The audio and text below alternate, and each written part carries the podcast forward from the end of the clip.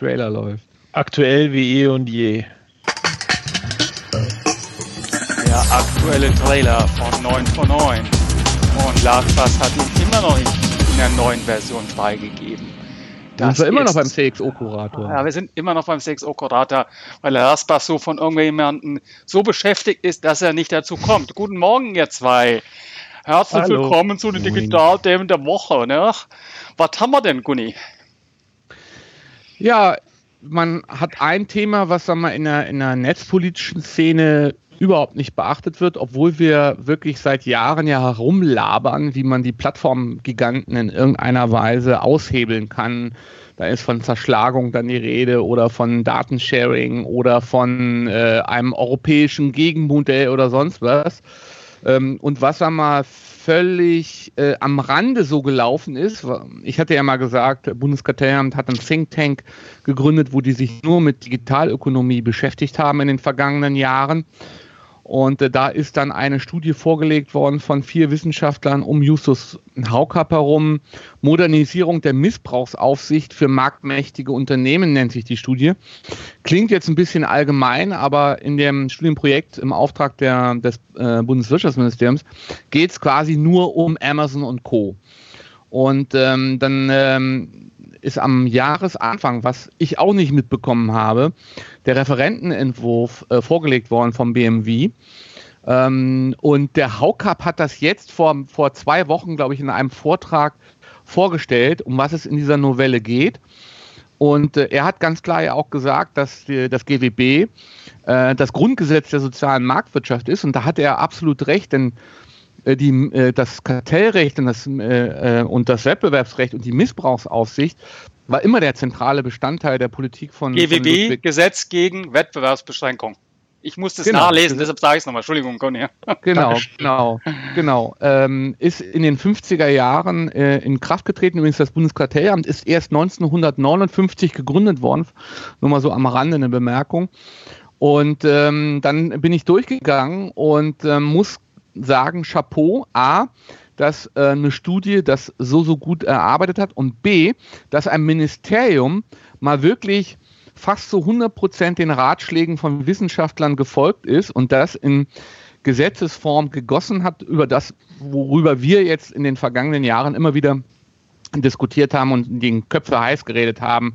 Also was macht die Netzwerkökonomie aus, ähm, die Netzwerkeffekte, der Teufel scheißt immer auf den größten Haufen, Abschottung, Monopolisierungstendenzen, äh, AGB-Diktatur etc. All das ist quasi jetzt in dieser GWB-Novelle drin. Ich will das jetzt nicht in den Details darlegen, welche Paragraphen da jetzt eingeführt werden oder geändert werden.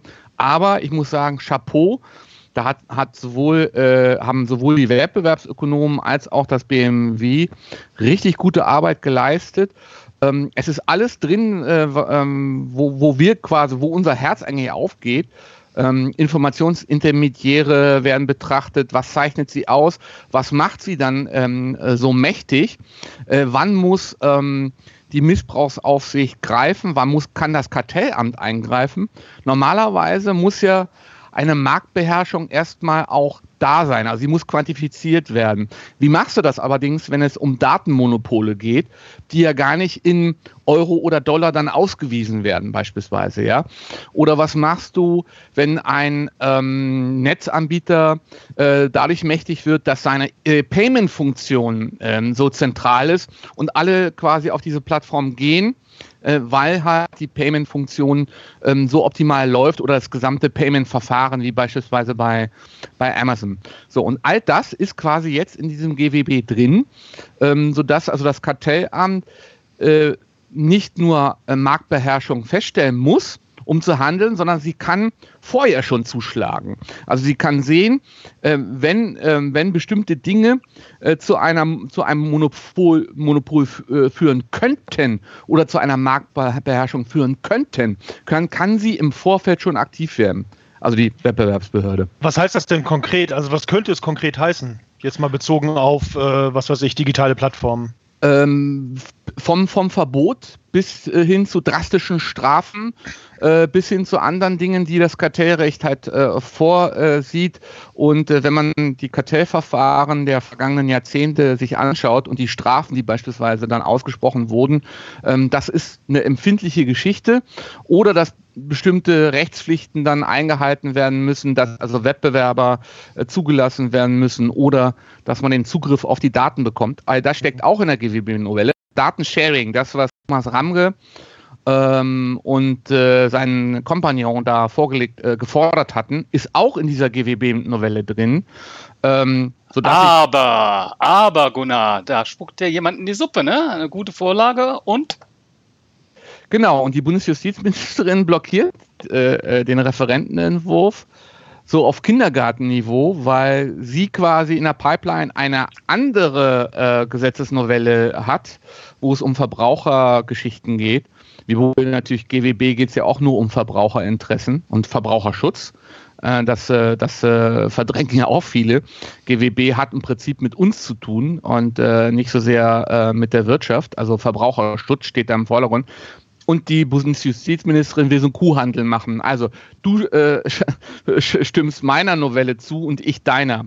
Und das finde ich äh, ein bisschen erbärmlich, ähm, dass sie im Prinzip gar nichts gegen die Novelle hat, aber das Aber kommt und seit Januar dieser Referentenentwurf auf Eis liegt und nicht zur Kabinettsvorlage äh, gemacht wurde. Und das finde ich ähm, wirklich bedauerlich, weil Haukap ja gesagt hat, durch Corona hat er die Befürchtung, dass die Konzentrationswirkung ähm, in der Netzökonomie noch steigt und die Plattformgiganten, das haben wir ja auch schon festgestellt, wie Amazon die großen Sieger dieser Geschichte sind.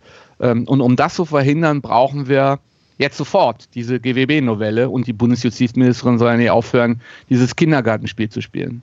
Ich frage mich halt, immer noch so ein bisschen was wegen Konsequenzen, weil was natürlich damals, äh, du hast ja jetzt von der von der auch Entwicklung des Kartellamts und so weiter gesprochen, 50er Jahre und so, was halt natürlich nicht äh, damals äh, beachtet wurde, ist eben diese komplette Vernetzung, äh, globale Vernetzung eben auch. Und auch wenn wir jetzt hier von, äh, von digitalen Plattformen äh, sprechen, die ja dann eben nicht auch nicht in Deutschland sitzen. Und ähm, das klar, du redest jetzt über die Novelle, du bist da ja tief drin, ich nicht so. Ähm, ich frage mich wirklich, was da so die, die, die Handhabungen sind. Du hast ja Straf von von Strafen gesprochen. Das ist sicher etwas, was man natürlich äh, äh, dann, ähm, äh, was macht man mit Strafen, aussprechen kann. Ähm, also was, also ich, ich, weiß immer noch nicht so genau, was so die konkrete Konsequenz äh, sein könnte. Kohle. Ja, aber da muss Kohle. Da musst du uns mal, mal ins Wettbewerbsrecht gucken. Äh, ja, eben, deswegen, ich frage dich ja. Ich sag ja, dass ich da nicht Ja, das sind bin. das von drastischen Strafen, die, die, die, die, die wirklich sich an den Umsätzen der Unternehmen äh, äh orientieren. Das kann bis in die Milliarden gehen, mhm. ja, bis hin zu Auflagen natürlich. Mhm. Ja. Äh, letztes Instrument wäre dann noch weiß ich nicht, die Zerschlagung. Ja? Ähm, also das ist, äh, äh, was, was das Bundeskartellamt äh, ja auszeichnet, ist, wenn sie ähm, Marktbeherrschung und äh, Kartelle feststellen, dass sie dann wirklich auch zuschlagen. Mhm. Und äh, dass es dann für die Kartellbrüder beispielsweise ähm, richtig harte Sanktionen geht, äh, gibt oder auch bei, bei Marktmissbrauch. Und ähm, was ich halt äh, so äh, toll finde an dem Entwurf, dass eigentlich alles das, was wir sag mal, äh, so diskutieren netzökonomisch, äh, dass das quasi auch so begrifflich jetzt äh, äh, erschlossen wird ähm, äh, mit, ja, mit dem Verwaltungs Juristendeutsch sozusagen. Es wird halt wirklich daraus dann ähm, auch ein Gesetz gemacht und äh, um, ob das mehrseitige Märkte sind ähm, oder beispielsweise, wie bauen ähm, Plattformen ihre Monopole aus, ähm, indem sie andere Unternehmen, Start-up-Unternehmen eben aufkaufen. Allein das ähm, äh, äh, wird jetzt schon im Vorfeld reichen können, um halt eine Marktbeherrschung ähm, zu verhindern. Mhm. Nicht erst zuzulassen, sondern äh, oder ex post zu regulieren, wo dann der Markt vielleicht dann schon zu, ähm, kaputt ist sondern dass im Vorfeld schon ähm, eingegriffen werden kann, ohne dass eine Marktbeherrschung vorliegt. Und das mhm. ähm, ist halt das, das Spektakuläre an der GWB-Novelle. Ja? Mhm. Es kehrt quasi eigentlich die Rechtsgrundsätze völlig um. Ja? Wichtiges Thema. Danke, Gunni, dass du das reingebracht hast. Und jetzt die, die Stimme. Christine, gib den Kuhhandel auf. Gibt es frei. ja, Ladilein, was hast du denn an Themen? Du hast mir ja ein Thema äh, zugespielt gestern äh, sozusagen und da sind wir ein bisschen ja auch im, im, oder bleiben so ein bisschen beim selben, im selben Bereich, würde ich sagen. Also zumindest mal digitale Plattformen und die Macht der digitalen Plattform. Du hast ja äh, mir, wie gesagt, einen Tweet zugespielt äh, über das News will find me Phänomen. Ähm, ist im Grunde so ein bisschen das, was ich auch äh, immer sage, was ich auch in Workshops äh, sage, wie ich Social Media nutze, dass Twitter zum Beispiel so meine, ja, meine, mein, mein Newsletter ist oder mein lange Zeit auch den, die, die, ähm, die Informations- Quelle äh, von mir war. Das heißt also, wenn News will find me heißt ja, wenn irgendwas wichtig ist und für mich relevant ist, dann äh, werde ich es schon äh, mitbekommen. Heißt, ich werde es vor allen Dingen mitbekommen über die sozialen äh, Kanäle, über die sozialen Social Media Plattformen, die ich so nutze, ob das jetzt Instagram, TikTok äh, oder was auch immer ist. Und ähm, genau, also das ist erstmal das Phänomen, was äh, vor allen Dingen bei äh, jüngeren äh, Menschen, ähm, aber nicht nur, äh, siehe mich, äh, sicher ähm, zutrifft. Ähm, und jetzt gab, gibt es eben eine Studie oder der Tagesspiegel hat ähm, über eine aktuelle äh, Studie berichtet. Ähm, dazu muss ich ja gleich auch nochmal was sagen, weil er hat berichtet, er hat nicht verlinkt, was auch nochmal so ein grundsätzliches Problem bei Medien ist, aber wie auch immer. Ähm, also der Tagesspiegel hat über eine Studie berichtet, die ist, glaube ich, repräsentativ, aber in den USA, wo es eben heißt, dass dieses News will find me Phänomen eben wirklich immer stärker wird, dass vor allen Dingen, wie gesagt, jüngere Menschen eben nicht mehr ähm, die, die Medien direkt äh, konsumieren, sondern sagen, ähm, ja, irgendwie, fit, äh, irgendwie äh, wird es mich schon erreichen über die Social Media Plattform und dass das aber eine, eine negative, ja, eine negative Konsequenz oder negative Konsequenzen hast, hat, was so den, die demokratischen Prozesse, auch die, äh, die politische ähm, Meinungsbildung und äh, demokratische Beteiligung angeht. Also dass das Interesse äh, sozusagen sinkt, ähm, je dieses News finds me oder News will find me Phänomen eben durchdringt. Ähm, ja, ähm, ich finde es äh, interessant, äh, sicher auch muss man mal drüber nachdenken. Es gibt da sicher noch andere, ähm, äh, andere Aspekte. Ähm, das eine ist, was ich mich frage, ist das wirklich so anders, als es früher war? Oder vielmehr die Frage, wie war es denn früher? Wie, wie sind denn gerade jetzt, wenn wir mal auf jüngere Menschen uns äh, oder jüngere Menschen uns angucken, wie haben die denn früher, als es noch keine sozialen Medien gab, äh, sich informiert? Haben die sich überhaupt informiert? Jetzt mal im äh, äh Pauschal gesagt oder in der Mehrheit. Ähm, äh, wie ist die Willensbildung entstanden? Da, da, spielt natürlich Bildung eine wahnsinnige Rolle, da spielt auch die Schule äh, eine wahnsinnige, also Zuhausebildung oder Erziehung und die, die Bildung ähm, spielt da eine wahnsinnig große Rolle. Ähm, Medien natürlich auch, aber haben jüngere Menschen Medien, äh, klassische Medien jetzt so wahnsinnig viel mehr konsumiert, als sie es heute tun? Weiß ich nicht. Ähm, also was, was, was ist da konkret äh, anders oder was hat sich eben konkret äh, dann eben geändert mit den sozialen Medien? Ich glaube, naja, der Rückkanal ist halt glaub, da. Oh nee, mach du. Also ich glaube schon, also übrigens das Prinzip hatte, hat glaube ich äh, Jeff Jarvis das erste Mal mhm. beschrieben. Ne? Ähm, wenn etwas wichtig äh, für mich ist, wird es mich finden. Ähm, also das Phänomen, das gab es natürlich vorher nicht, weil du sag mal Klar. die Möglichkeiten gar nicht hattest. Du hattest dann vielleicht eine, ein, ein Abo ja, von, einer, von einer Tageszeitung, dann hattest du ähm, die Gatekeeper namens äh, Tagesschau etc. Und, und ähm, dann, dann bist du halt auf die Themen gestoßen, die quasi die Gatekeeper dann durchgelassen haben. Und das hat sich, glaube ich, schon ein bisschen geändert. Ähm, und dann hast du natürlich ähm, andere Formen, ähm, wie, du, wie du Medien konsumierst. Du hast ja gerade gesagt, Twitter war für dich so eine Art Newsletter.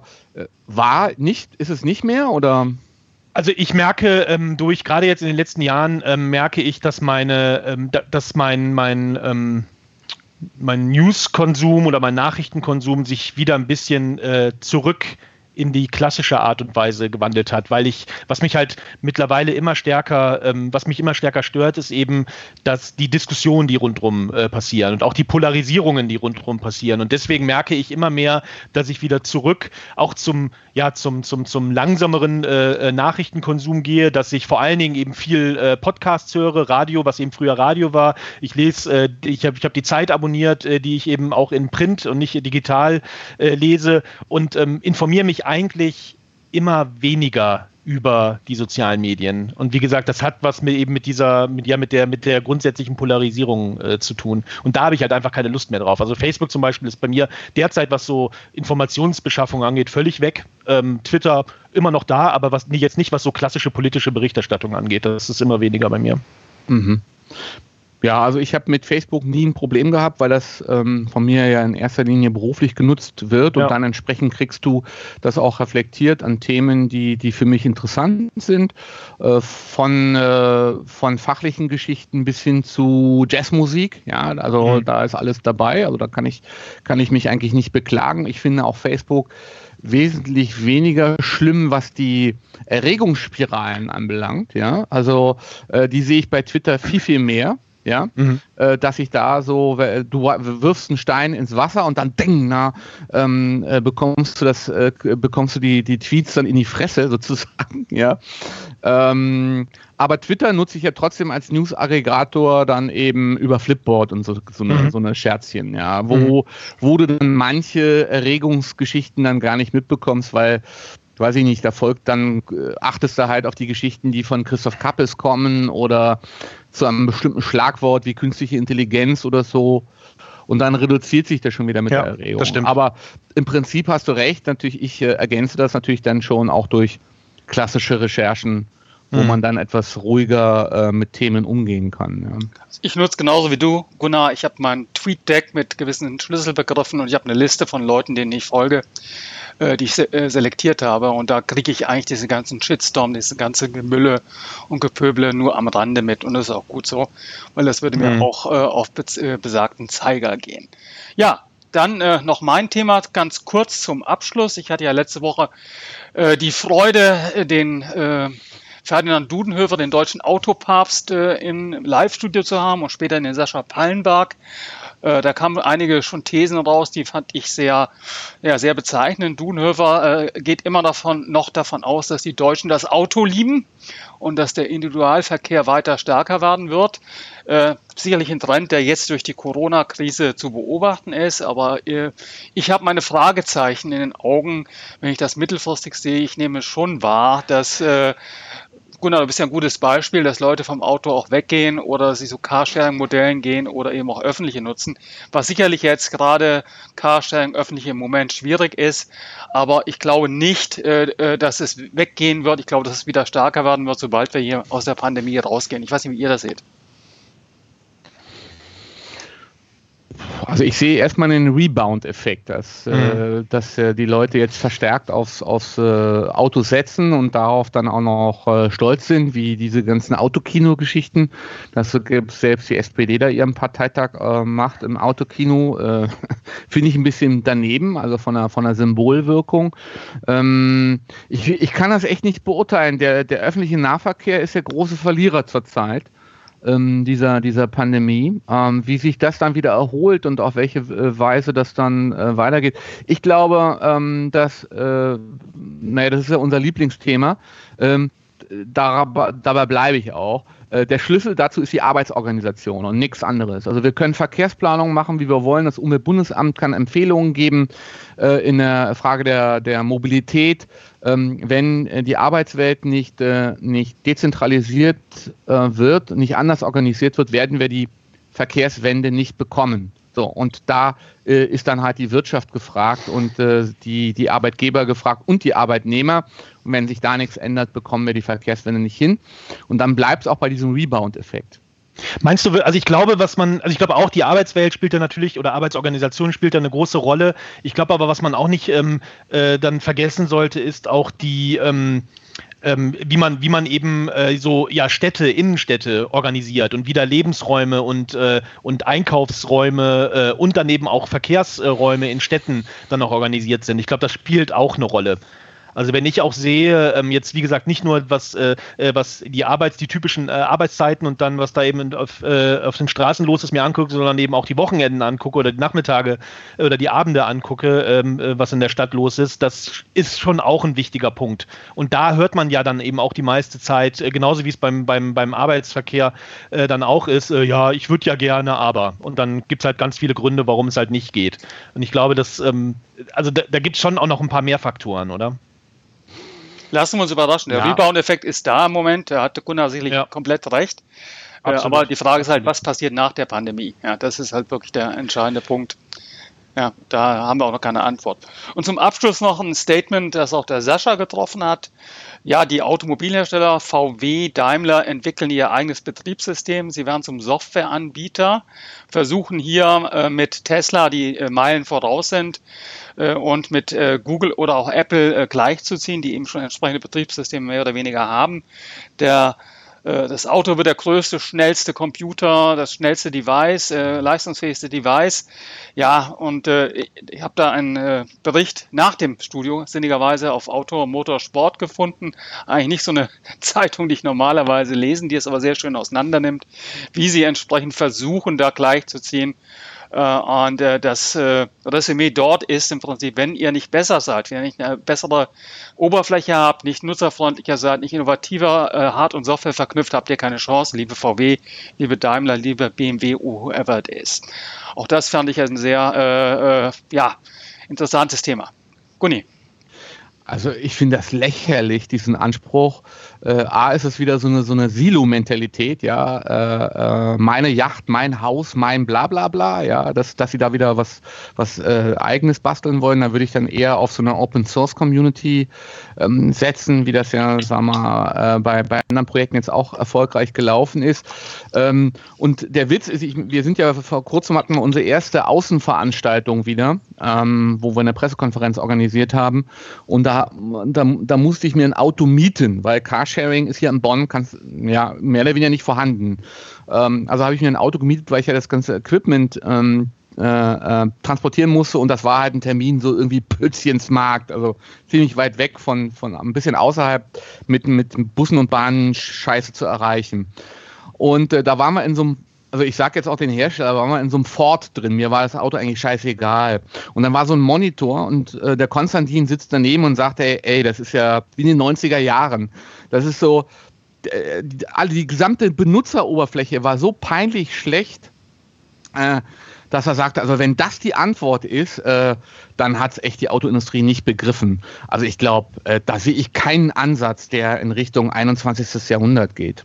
Sehe ich nicht. Ja, müsste man mal vielleicht dann die neuere Technologie sich angucken, äh, was da, was da, was da eben gerade passiert. Das ist dann sicher nochmal, ähm, ja, um, um da irgendwie nochmal ein, ein, ein Gesamtbild äh, zu bekommen, aber da habe ich einfach auch zu wenig Einblick. Also ich bin kein also, Autonare, muss ich sagen. Der VW hat mit dem ID3 Softwareproblem, das ist bekannt, ja, und ich glaube, das äh, Thema Open Source ist da noch weit weg. Leider, ich finde den Ansatz genau, genau richtig eigentlich. Wenn Sie eine Chance haben wollen, dann sollen Sie sich zusammenschmeißen. Allerdings sind ja die Kooperationen BMW und Daimler gerade mit dem autonomen Fahren schon wieder gescheitert, weil natürlich jeder glaubt, er kann es besser. Habe ich so ein bisschen den Eindruck, ja. Äh, aber sie werden nur eine Chance haben, wenn sie sich zusammentun. Bin ich der festen Überzeugung, weil gerade auch Tesla oder Google einfach meilenweit voraus sind, meilenweit. Und das ist sehr, sehr schwer aufzuholen. Ja, wir sind Viertel nach, aber ohne den Werbeblock gehen wir nicht raus. Gunnar, was hast du die Woche noch, bevor du in deinen wohlverdienten Urlaub entfläust? Ja, Urlaub habe ich, habe ich jetzt äh, ja erstmal nicht, aber, aber äh, morgen ähm, habe ich um 11 Uhr ein Gespräch genau zur GWB-Novelle. Ähm, einen der Urheber, ne, Professor Justus Haukapp, äh, wird zugegen sein. Um 11 Uhr im Next Talk wird die GWB-Novelle vorstellen. Und um 15 Uhr bin ich live am Kölner Dom und ähm, da stellt eine Unternehmerin hier aus der Gegend von Bonn äh, die Birgit Eschbach ihre Wirtschaftswundertour vor. Denn äh, sie versucht in Kooperation mit Wirtschaftsförderern äh, ein bisschen äh, Digitalprojekte nach vorne zu bringen und den, die kleinen und mittelständischen Unternehmen dabei zu unterstützen. Reist da erstmal in NRW herum und wird dann in ganz Deutschland unterwegs sein. Ähm, als Wirtschaftswundertour hat sie das betitelt. Eigentlich ein sehr, sehr äh, schönes Projekt, eine nette Idee. Und das äh, zum Start ihrer Tour wenn wir, da, wenn wir das äh, äh, direkt äh, am, am Kölner Dom vorstellen. Mhm. Schöne Kulisse. Ja. ja, jetzt kommt unser Werbeblock, äh, Lasi Line und meiner. Ja, wir gehen um 11 Uhr wieder live mit dem Live-Studio-Magazin. Diesmal IBM als Arbeitgeber äh, werden wir vorstellen mit Norbert Jansen, dem Chef Personaler und auch mit Mitarbeitern, die relativ frisch in die IBM gekommen sind. Mal ein ganz anderes Thema, mal keine Technologie, Produkte, sondern genau diese Perspektive. Da bin ich in zwei Stunden Pi mal Daumen, etwas weniger, ein, dreiviertel Stunden dann entsprechend live. Ja, und wir machen erstmal ein kleines Päuschen, weil ja. wir alle mal Luft holen wollen. Wir geben dann bekannt, wann wir wieder mit 9 von 9 live gehen. Äh, aber jetzt erstmal durchschnaufen. Nach den hektischen Wochen, Gunnar war ja hyperaktiv, auch ich hatte gut zu tun mit Streams und so weiter und so fort. Ja, Habt ihr unseren. Ich nicht so, aber. Unseren, ja, du hast ja, ja im Hintergrund nur Unsinn gemacht, wie immer. also, ich danke euch mal, Jungs. Äh, Wünsche euch eine gute Zeit. Ich freue mich, wenn wir wieder weitermachen. Und jetzt werden wir mit dem Shingle rausgehen. Wow. Ja.